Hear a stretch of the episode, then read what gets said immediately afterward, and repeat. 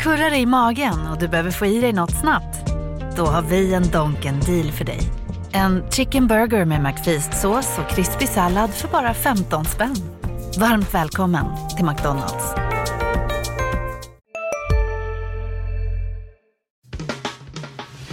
Analyspodden från Dagens Industri. Hej och välkommen till Analyspodden, Dagens Industris podd om börsen och aktier. Idag är det jag, Agneta Jönsson och min kollega Torbjörn Isaksson som är här i studion. Hej Torbjörn! Hej! Idag ska vi prata som vanligt om det här vad som händer på börsen och det har ju varit lite stökigt denna veckan. Men det har också lite, hänt lite del på makrosidan och eh, som vanligt så har vi några case också som vi ska gå in på. Eh, klockan är tio och det är fredag. Det har ju varit som sagt var en stökig börsvecka. Senaste veckan är OMXS30 ner 4,6 procent. Och vi är nere nu när vi spelar in här på 18,92, så det är ner 22 procent i år. Och det är inte långt från årslägsta. I juli var vi ju nere på 18,50 eh, som mest här och fortsätter det här stöket så kanske vi får se det igen här. Vad tycker du är det viktigaste som har hänt i veckan? Om man tittar, det du är inne på börsen, det känns väl lite som, som det ofta är om det är en längre nedgångsfas, att det kommer en, en uppstuds som, som det gjorde här under sommaren och sen så fortsätter det neråt igen. Så det är väl lite illavarslande kan man säga den här veckan som har varit. Ja, och det är ju också nu att man har kommit tillbaka från eh, semestrar och sådant på allvar här, så att det ja. kommer ju en del nyheter också. Eh, vi har fått se bland annat på makrosidan så kom det ju några prognoser från bankerna här, bland annat SEB. Banken kom med en prognos här där de ser att bostadspriserna kan i värsta fall ner 15-20 procent här om räntorna fortsätter upp. Och det är ju inte så jättekul för hushållen. Nej, verkligen inte. Och sen har vi en konstig ekonomi som vår kollega Mikto Munkhammar skrev om att arbetsmarknaden är ju fortsatt stark här. Man börjar till och med se det som man kallar för lite löneglidning, att eh, lönerna har ökat runt 3 procent i årstakt och drygt 1 procent av det där med löneglidning, vill säga löneökningar utanför avtalen. Så det är ju positivt, men det finns ju andra grejer som eh, påverkar negativt här också. Mm. Inte minst det där med elen. Elen kommer väl att vara en av de, och energi måste ju vara en av de stora frågorna under hösten och, och vintern och säkert under flera år framöver. Och det är ju inte bara hushållen utan det gäller inte minst industrin. Och visst är det så. Vi kunde ju läsa i tidningen här att en hel del pappersbruk och eh, tidningspapperstillverkare och sådana här får stänga ner nu därför att det är så energikrävande deras verksamheter. Det där kommer nog att slå mycket bredare än många tror, för det, det gäller ju livsmedelsindustrin och det gäller stål och papper. Alltså, det är inte bara basindustrin utan väldigt mycket annan industri. Och det är inte ett svenskt problem utan det talas ju om att stora delar av eh, tysk industri kommer att stå stilla. Och det kommer ju få enorma effekter på hela Europa och Sverige. Det är en av våra viktigaste marknader. Så det som händer i tysk, tysk industri med, med elen, det, det kommer att betyda en hel del även här. Jo, visst gör det så. Det är ju, de här grejerna hänger ju ihop eh, ganska mycket. Och det påverkar ju både så att säga, noterade bolag, men kanske mest sådant som du säger också som är utanför börsen och påverkar vår vardag ganska mycket. Ja, det påverkar hela realekonomin och det påverkar ju människors vardag på många olika sätt. Så det kommer att vara en jättefråga. Och sen, nu har vi ju val här om en, om en dryg vecka också, så det kommer säkert att komma en massa eh, nya energiutspel inför det av, av mer kortsiktig natur som, som är, kanske är mer valfläsk än någonting som kommer att eh, vara vettigt på längre sikt. Men det är ju intressant för att eh, det är klart, nu vill ju alla vill ju vilja vinna valet och då kommer det väl en del sådana där grejer. Sen kan man väl diskutera hur sunt det är att gå in och subventionera hushållen för mycket egentligen. Ja, det är väl inte det som man ska göra, utan man ska väl effektivisera och se till så att folk använder mindre el istället för att skicka pengar till de som, som har det tufft nu kanske, men som, som istället borde hjälpas av att få ner sin konsumtion av el. Och det är nu, först så Socialdemokraterna hade ju ett paket på 60 miljarder och nu har man tydligen sagt att man kan tänka sig 90 miljarder. Och det är ju enormt stora pengar som ja, i princip går i papperskorgen på det sättet. Ja, det, det kan man ju säga att de gör faktiskt. De borde använts på ett eh, vettigare sätt, mer långsiktigt än, än eh, i samband med en valkampanj. Och till exempel för att göra en liten jämförelse kan man säga att om det nu är så som det också har spekulerats lite här om att eh, ta, staten ska sälja sina Telia-aktier. De äger ju 39 procent drygt där. Då skulle det inbringa strax under 60 miljarder. Då kan du tänka er vilka stora pengar det handlar om här. Men vi har ju också fått ett nytt börsbolag eh, denna vecka det är ju Sandvik-avknoppningen Aleima eh, som gör debut här. Eh, den som ägde fem eh, Sandvik-aktier fick nu då en ny aktie, Aleima, som började handlas här på börsen 1 september. Eh, och eh, för de handlades första avslutet hamnade på 44 kronor och sen gick det ner till 42 och 20 och sen har det rasat lite till faktiskt. Men det är ju en låg värdering. Det här är ju ett vad ska man säga, kvalitetsstålbolag med eh, specialstål, avancerade lösningar, sånt som används till kärnkraft eller till offshorebolag eh, och sådana här saker. Och det värderas då till tio gånger årets vinst, vilket är ganska eh, lågt här egentligen. Eh, och det är ju lite intressant att se vad som händer eh, tidigare där. Eh, och där har du ju också Industrivärden som är största ägare. Ja, det kom ju här på fredag morgonen att de har ökat. Så de är över 20 procent. Det innebär att de är större här än de är i, i Sandvik. Och det är en, den typ av bolag som egentligen inte Fredrik Lundberg brukar uppskatta. Eh, SSAB till exempel vill han inte ha, utan det, det, det är ändå ganska cykliskt. Men det är uppenbart att han ser andra kvaliteter i det här företaget som gör att de ökar så pass mycket. Så det är ju intressant.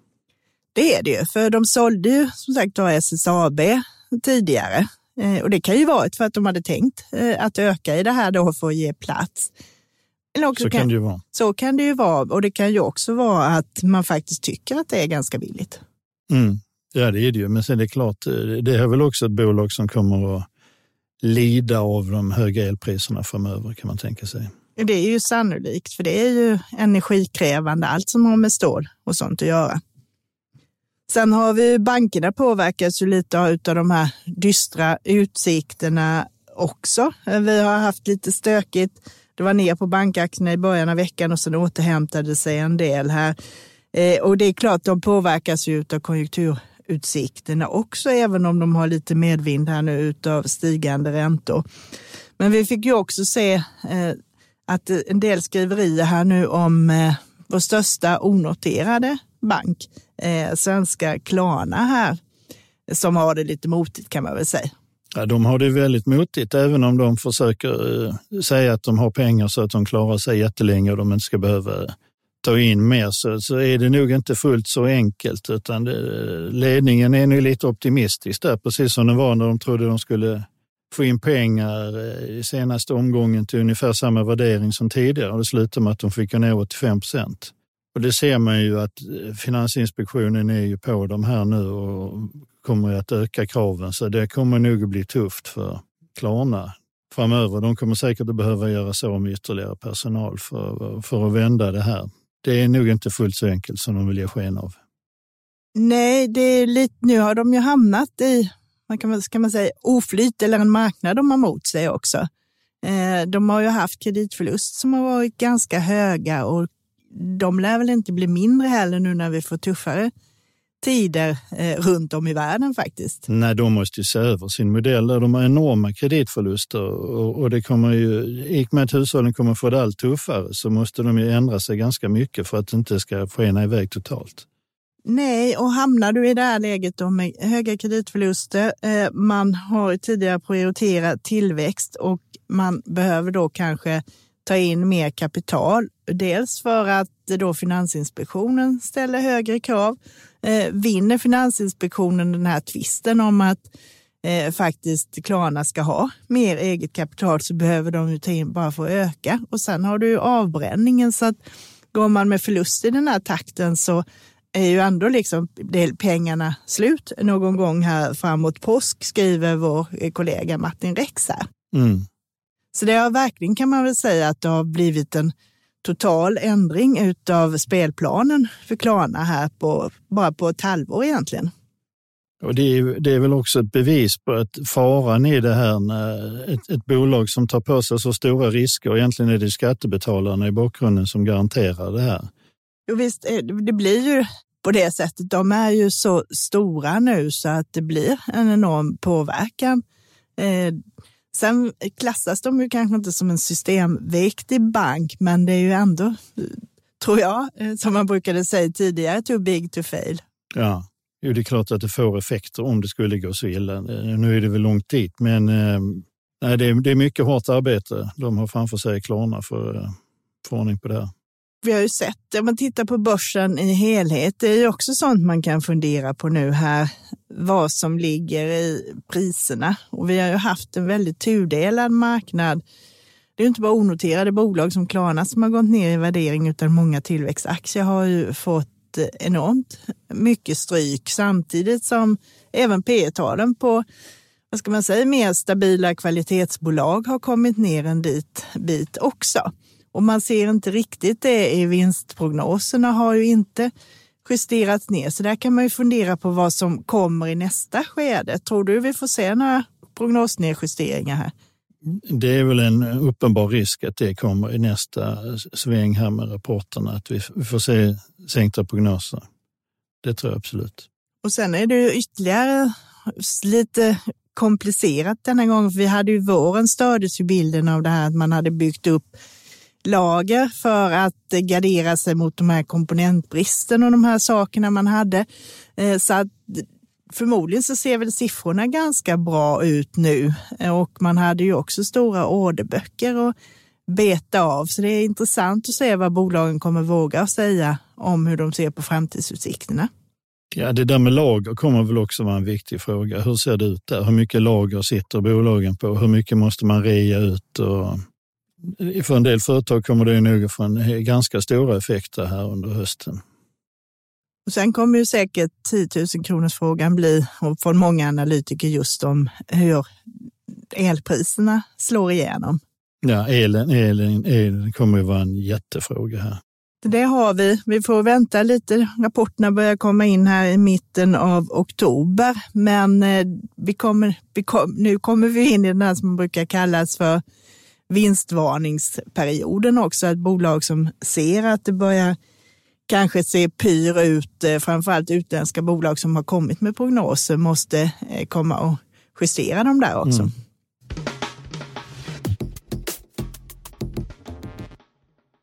Så spännande tider framöver här, men eh, vi kanske ska prata lite om eh, några case också, det brukar vi göra. Ja, du har skrivit lite om eh, säkerhetsbolagen i veckan. Vad är, vad är dina slutsatser kring dem?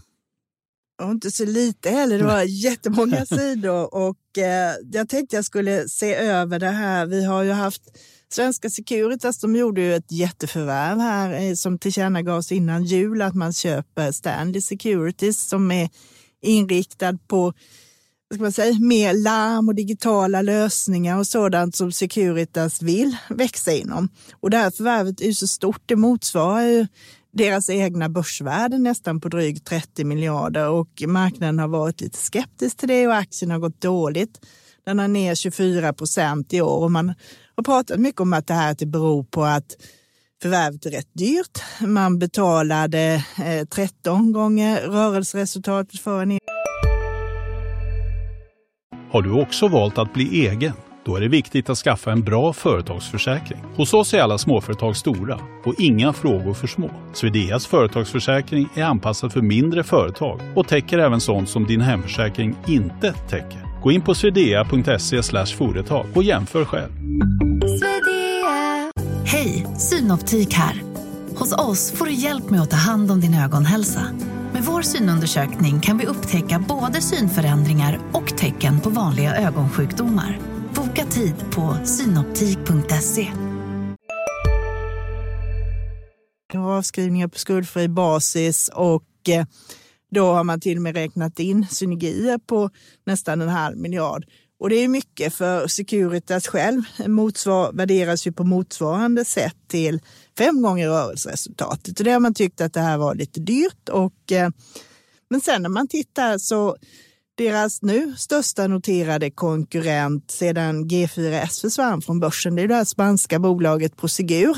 Eh, och de har faktiskt också tappat nästan lika mycket, drygt 20 procent här i år. Och de står egentligen, de här bolagen, inför samma problem. Man har ju haft mycket då den här bevakningsbranschen, att man vaktar byggnader och fabriker och allt möjligt då, med väktare som åker runt i bilar och kollar. Och det är en väldigt personalintensiv bransch. Och nu går man mot mer digitalisering och avancerade lösningar. Man kör videoövervakningar och man har kombinationer mellan manuellt och digitalt. Men man kan också göra sådana här grejer. Om du tänker dig att man gör riskbedömningar med hjälp av AI där man bedömer sannolikheten för det ska hända olika incidenter och sådana här saker. Prosegur är mycket bredare. De jobbar både med eh, då vanlig bevakning men man jobbar också med kontanthantering.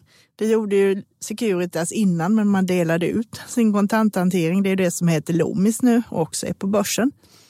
Eh, Prosegur har också larmverksamhet eh, och eh, det hade ju också Securitas förut, separata bolag eh, som man delade ut. Man hade ett som hette Securitas Direkt som sysslade med larm till privatpersoner och mindre bolag och det noterades på börsen och köptes sedan ut av bland annat EQT och dem. Och sen hade man ett bolag som hette Securitas System eh, som noterades eh, och eh, blev utköpt från börsen av de här eh, Black, Stanley Black Decker. Och det är det som bolaget som nu är grunden till det man köper tillbaka och det är många som har reagerat på. Det har ju naturligtvis utvecklats på alla de här åren sedan Securitas gjordes av med det här 2006.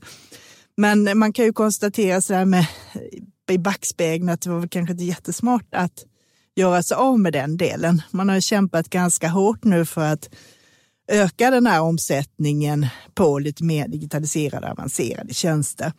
Men det känns som det här är ändå eh, Marknaden misstror det här lite om man tittar på värderingarna. För tittar du på både på Prosegur och på Securitas så har de, om tittar på femårssnitt på vanliga P tal så har de handlats på strax under 15 gånger vinsten.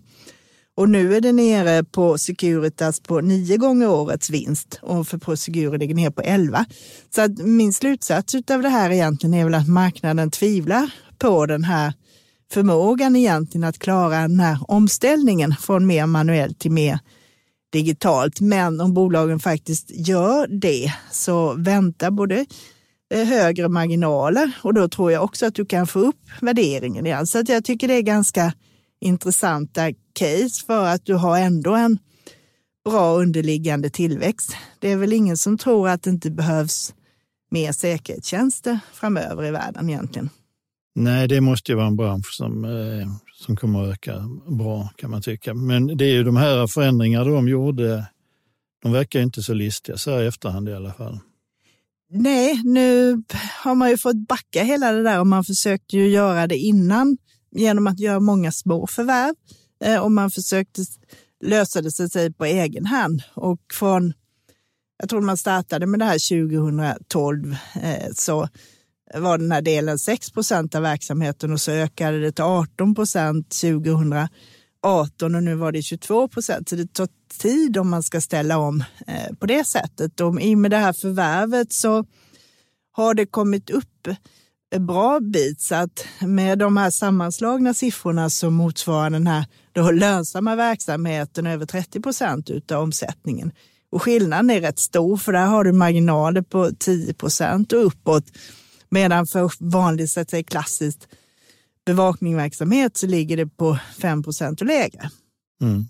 Så det är något att hålla reda på. Men för svenskar som är lite sugna på Securitas så kanske man ska avvakta för att det kommer nu en ny emission här i september där man kommer att ta in drygt 9 miljarder för att hjälpa till att finansiera det här förvärvet. Så att villkoren har inte kommit i emissionen, men håll koll på det. Och normalt sett så brukar det också finnas goda möjligheter när man handlar teckningsrätter. För är det stökig börs och det är allmänt stökigt med handeln med teckningsrätter så kan det faktiskt bli lite fynd där. Mm. Jo, så kan, brukar det vara ibland. Och du har ju också skrivit om ett noterat bolag här, dock inte noterat på Stockholmsbörsen. Nej, det är väl egentligen det som är Stockholmsbörsen eller Nasdaq som äger Stockholmsbörsen. Och Stockholmsbörsen numera är väl eh, det är väldigt anonymiserat och det är väl egentligen mest en, en datahall här nere i hamnen i Stockholm. Det är inte alls vad det var tidigare. Om man går in och jag tittar på lite här, det är att den eh, alltså amerikanska Nasdaq, om man går in på deras hemsida, de är väldigt eh, aggressiva i sin marknadsföring. Och de, de har väl eh, lite problem eh, och ta, kanske tappat lite marknadsandelar där, men det är uppenbart att det ser ju mer ut som en kryptovaluta-sida kanske än, än som en seriös börs. Jag menar du då, tar de och kör reklam för Ja, de, de länkar ju till till exempel så här tycker bloggar om vissa aktier eller 22 miljarder skäl att köpa en Nvidia-aktie. Det, det, är väldigt eh, tydliga rubriker som, för, som ska locka folk till att handla i kanske mer riskfyllda placeringar. Det är ju lite är udda som börsaktör med tanke på hur regelverken är annars, att man liksom inte får pusha folk att köpa grejer ja, det, är, det är väldigt udda hur den sidan ser ut med, mot vad man kan förvänta sig. Och Det jag tittar på lite också, det är att de har kommit med två nya modeller för att introducera aktier eh, som heter direktlistning och, och de här spackarna. Eh, och det var ju Spotify som började med direktlistningen på New York-börsen och sen har ju Nasdaq plockat upp det och sen har de fört över det till Sverige vi hade ett exempel i, i veckan, ett bolag som betedde sig väldigt märkligt som heter Med som sköt upp sin listning för de påstod att intresset var eh, väldigt stort. Eh, men eh, överlag så har ju varken de här spackarna eller direktlistningen fungerat särskilt bra i Sverige. Och, och Nasdaq till exempel, när det gäller just den här direktlistningen så säger de att det är jättebra för att det finns ingen sån här inlåsnings eller lockup-klausul så ägarna kan ju sälja så fort som möjligt och det är kanske inget riktigt bra incitament i samband med en listning. Men det är lite där, vilket är, vilket är kunderna? Är det bolagen som är kunderna det ska vara bra för eller är det de som handlar på börsen det ska vara bra för? Ja, och det, det kan man ju lite undra, för tidigare hade ju till exempel Stockholmsbörsen eh, tog ett stort ansvar när det gäller övervakningen av, av, bolagen. Och nu finns det enormt många fler bolag, framförallt på First North. Det har tillkommit gigantiskt mycket bolag, väldigt låg omsättning, nästan ingen som följer dem och ingen som riktigt vet vad som eh, händer där. Och där borde ju Stockholmsbörsen ha ett helt, eh, ta ett helt annat ansvar vad de gör. Och i slutändan så är det ju landar ju det på Investor som är näst största ägare i Nasdaq. Och man undrar ju lite vad de eh, gör där och hur de hanterar sitt så kallat aktiva ägande i, i Nasdaq. För det, det är ju ändå så att en aktiemarknad är en väldigt central del av hela finansmarknaden. Så det är viktigt eh, att den verkligen fungerar fullt ut. Det är klart, det är ju intressant de har ju varit ägare där eh, länge. De har ju varit ägare två gånger. Först var de inne en sväng och så sålde de där vid finanskrisen och sen köpte de tillbaka igen. Och de har ju suttit i styrelsen eh, och så där också. Jo, ja. Länge. Så det blir intressant att se eh, vad som händer eh, där. Sen kanske vi ska då eh, prata lite om, vi har ju vår kollega Ulf Pettersson här som har skrivit det som man kallar för veckans aktie. Eh, och denna gången så skrev han om Nolatos, eh, Nolato som vars kurs har då halverats i år.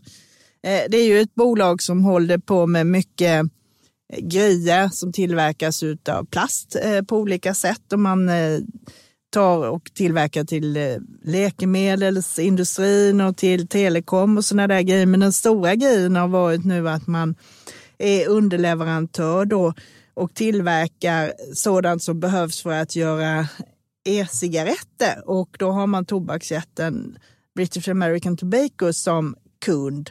Och eh, de bromsade in här om året och eh, skulle inte använda så mycket från Olat utan ta in, även, ta in flera leverantörer. Så det gjorde att rörelsevinsten minskade 17 procent eh, under eh, första halvåret här i år efter det att de minskade sina köp med 25 procent. Och den här negativa trenden kommer att eh, fortsätta under hösten här.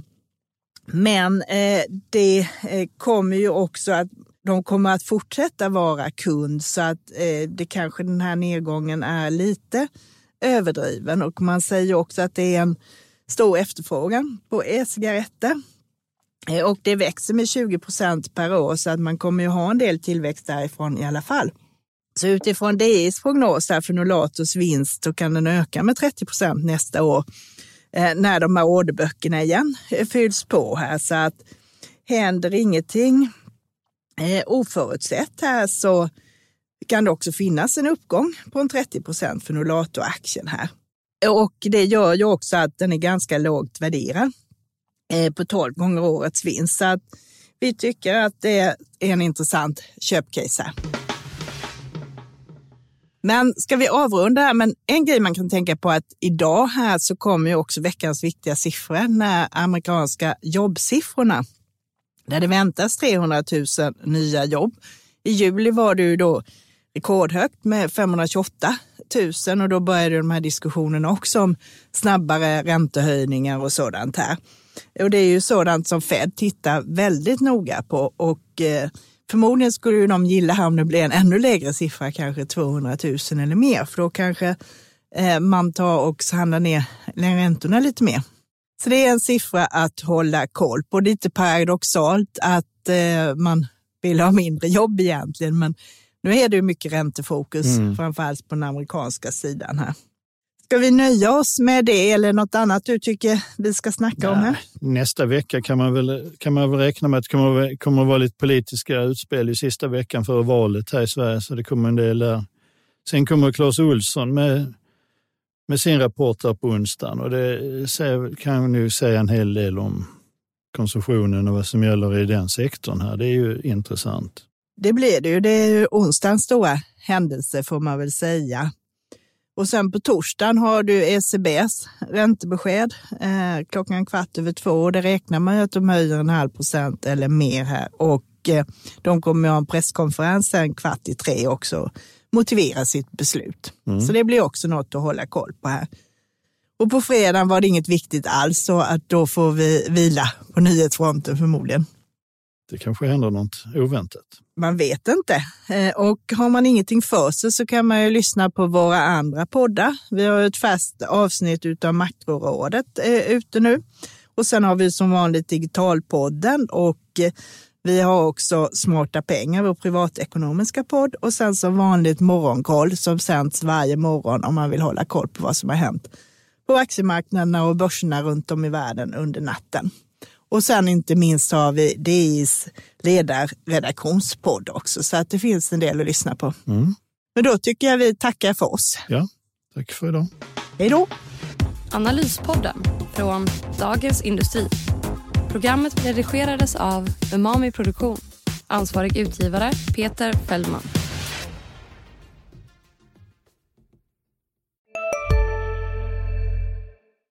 Hej, Susanne Axel här. När du gör som jag och listar dig på en av Krys vårdcentraler får du en fast läkarkontakt som kan din sjukdomshistoria. Du får träffa erfarna specialister, tillgång till lättakuten och så kan du chatta med vårdpersonalen. Så gör ditt viktigaste val idag, lista dig hos Kry. Ska några små tassar flytta in hos dig? Hos Trygg Hansa får din valp eller kattunge 25% rabatt på försäkringen första året. Läs mer och teckna djurförsäkringen på trygghansa.se. Trygg Hansa, trygghet för livet.